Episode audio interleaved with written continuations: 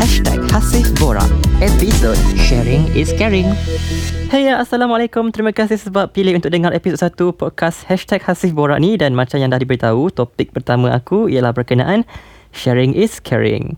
So aku rasa sangat sesuai lah aku pilih topik ni untuk episod pertama sebab kira macam muka dima lah untuk membuka perkongsian aku melalui podcast ni. Lagipun aku rasa topik ni kena dengan situasi yang kita hadapi sekarang.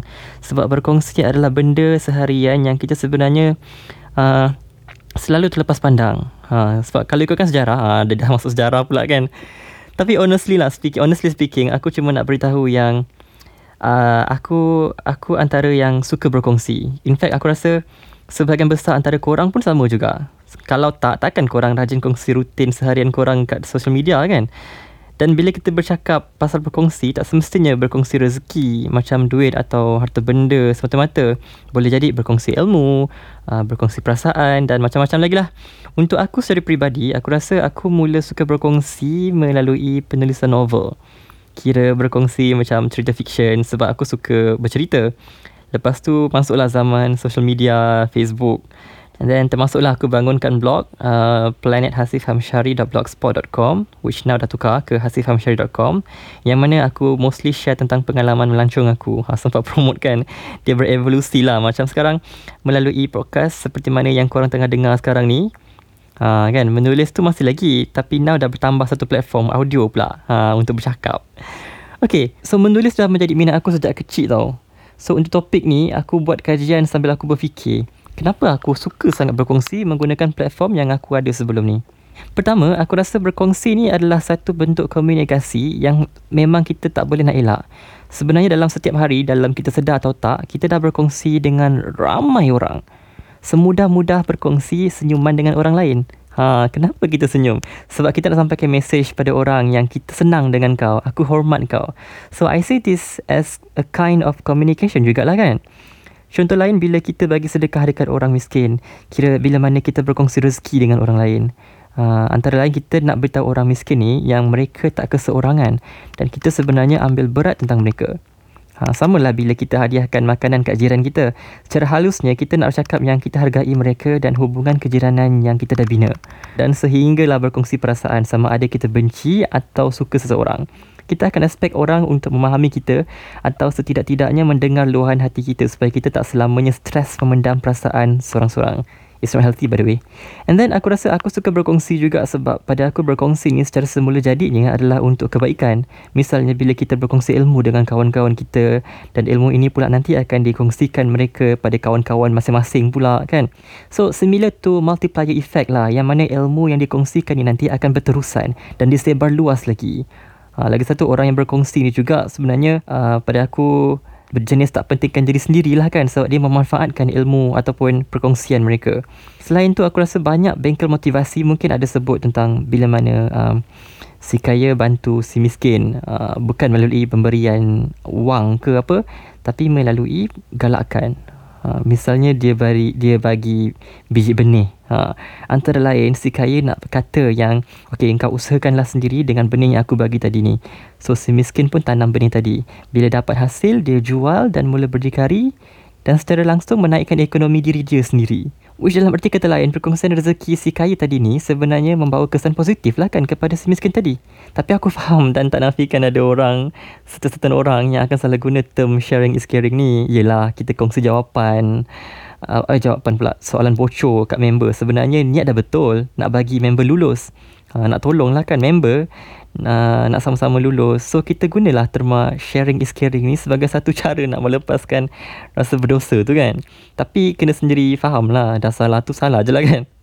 Ini bergantung uh, pada masing-masing alright. Faham sendiri. Sama lah juga bila kita dengar gosip dan berita palsu which now menjadi masalah besar kat negara kita sekarang ni kan. Pada aku konsep dia mudah kalau benda mendatangkan kebaikan dan caranya pun baik, maka kongsikanlah. Tapi kalau kita sendiri tak pasti, malah boleh faham kesannya bukan mendatangkan kebaikan. Sebaliknya akan datangkan panik ataupun perkara-perkara yang tak diingini. Maka baik diam dan janganlah kongsi. Bahaya, okey? Ketiganya, aku dapat kepuasan pada diri aku sendiri bila aku berkongsi. You know, there is always this good feeling tau when we can make people smile and feel happy.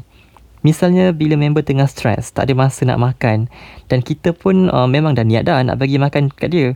Bukan sebab kesian ke apa pun. Just terasa baik hati nak bagi. But member ni tadi bila dia dapat makanan tu, that expression yang dia kata, Weh, thank you doh. Uh, macam kau tahu-tahu je aku kebulu. thank you weh, uh, I really need this. Tiramisu, uh, burnt cheesecake dengan brownies. Uh, contoh lah the expression tu tells a lot tau yang dia terharu dan happy as if hilang sekejap muka tertekan dia tadi. And that kind of feeling yang buat aku pun rasa happy juga. Ha, faham tak? to be honest, sebelum ni aku ada beberapa limitation atau halangan yang buat aku rasa macam susah nak berkongsi. Dan mostly halangan dia bukan atas faktor orang lain. Sebaliknya within diri aku sendiri yang mana aku rasa ragu-ragu nak berkongsi dalam banyak perkara. Misalnya rasa diri aku ni tak layak. Contohnya macam um, ha macam sekarang ni lah. aku bukannya motivator pun, tak ada tauliah pun. Tapi ha gatal juga nak berkongsi kan. Dah kenapa? Tapi sejujurnya aku berkongsi bukan sebab nak uh, orang at least anggap aku sebagai motivator. Tak. Sesi perkongsian macam kita buat sekarang ni, aku anggap macam aku berkongsi dengan kawan. Sebab um, ha cuba kau bayangkan bila kau rasa down ataupun mental breakdown, stress, tertekan, just in time yang kau perlukan sokongan moral. Dan sekeliling kau sekarang tak ada motivator. Ha, siapa yang kau akan cari? Dah tentulah kawan-kawan atau family korang kan. Itulah yang aku cuba nak praktikkan melalui podcast aku macam episod ni dan episod-episod yang akan datang insyaAllah. Ha. Okay, lagi satu contoh. Bila kita rasa kita tak layak nak berkongsi rezeki atau bahasa mudahnya uh, derma lah kan, susah nak menderma. Macam situasi hari ni lah Banyak kot tabung-tabung derma yang diadakan Untuk bantu mereka yang terkesan dan terjejas Waktu PKP ni Apa? Uh, per, perintah kawalan pergerakan ha. Ada sebahagian akan fikir Aku pun miskin juga. Tak payah nak tolong orang. Ha, Aku yang kena tolong sepatutnya. Ha, Dia fikir macam tu tau. So this kind of mindset lah Yang kita kena kikis. Ya memang ikut kemampuan Dan pada yang terlalu terdesak Aku faham. Tapi yang aku nak cakap Adalah mereka yang sebenarnya Ada je lebihan belanja. Tapi still anggap diri sendiri miskin. Ha. Okay lah mungkin aku tak boleh nak cakap banyak Sebab ni pilihan masing-masing. Cuma aku just nak kongsi Yang dalam keadaan mendesak seperti sekarang ni Yang mana ada orang Memang literally tak ada tak ada duit nak makan baik untuk diri sendiri ataupun keluarga, tak ada nilai yang terlalu kecil sebenarnya. Wa'imah seringgit sekalipun. Wa'imah sepuluh sen pun sebenarnya.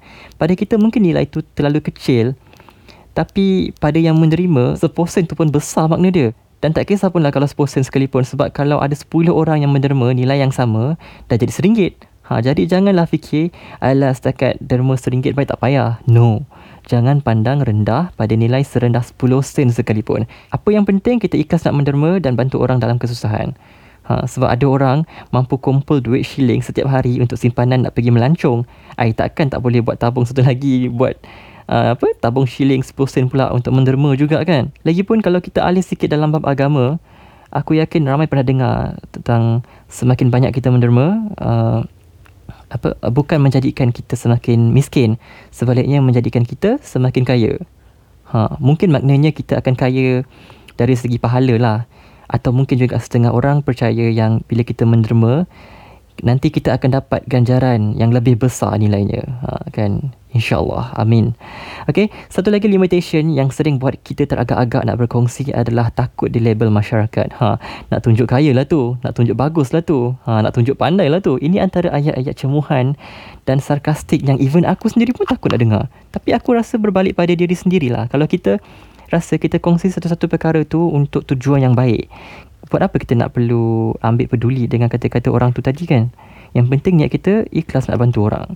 Dan aku rasa kecewa juga sebenarnya bila mana ada antara kita yang suka nak condemn orang-orang yang nak buat baik ni. Dalam konteks ni, yang suka berkongsi benda-benda yang baik lah kan. Sebab pada aku golongan-golongan macam ni sepatutnya diorang ni diraikan. Put aside lah kalau memang si pengongsi, ada ke perkataan pengongsi?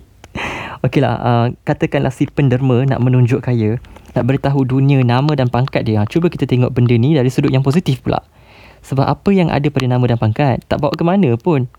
Apa yang lebih penting ialah ke mana derma tadi disalurkan dan bagaimana ia boleh bantu mereka yang dalam kesusahan.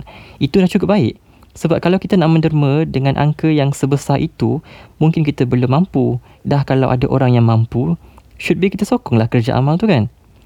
In a way kita sebenarnya perlukan orang macam ni dalam masyarakat kita daripada sekadar menghentam aku rasa ada baik kita sokong usaha dia dalam membantu orang Okey, ada juga orang yang susah nak berkongsi sebab dia rasa orang lain dah buat.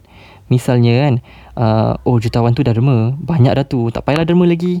Oh, dia dah kongsi pengetahuan dia, tak payahlah aku nak share juga, buang masa, buang air liur, buat apa? Ha, aku rasa mindset ni pun sepatutnya kena ubah. Sebab in certain cases, kita tak tahu bila orang akan sangat memerlukan perkongsian kita tu tau. Mungkin kita anggap dah cukup, mungkin kita anggap uh, tak perlu, tapi rupanya dia memerlukan lebih lagi daripada tu. Ha, jadi selagi mampu berkongsi, teruskanlah. Dan mungkin ada orang juga akan fikir, oh, aku tak perlukan lah sokongan ni semua, eh, sokongan pula, perkongsian ni semua. Aku tak perlukan perkongsian motivasi, perkongsian ilmu. Aku tak perlukan sebarang derma sebab aku mampu dan aku boleh berdikari sendiri tanpa mengharapkan perkongsian sesiapa. Well, you can say that today but tomorrow, we never know. Sebab setiap perkongsian ni juga pada aku adalah salah satu cara untuk kita mengingatkan diri kita sendiri supaya saling menghargai, supaya down to earth, saling bantu membantu, saling memahami antara satu sama lain. Sebab kita kena ingat juga yang kita hidup kat muka bumi ni, kita tak jalan seorang-seorang tau. Berbilions. kita takkan dapat elak daripada berjumpa dengan orang lain. Probably uh, orang baru hampir setiap hari. Jadi sentiasalah bertimbang rasa dan berlaku baik. Okeylah, kesimpulannya, sharing is caring berkongsilah selagi kita mampu tapi ingat berkongsilah yang baik-baik ha. Ya risau pula kalau kurang salah faham konsep ni nanti kan? So thank you sebab sudah dengar dan aku harap aku tak adalah termiss apa-apa poin yang penting.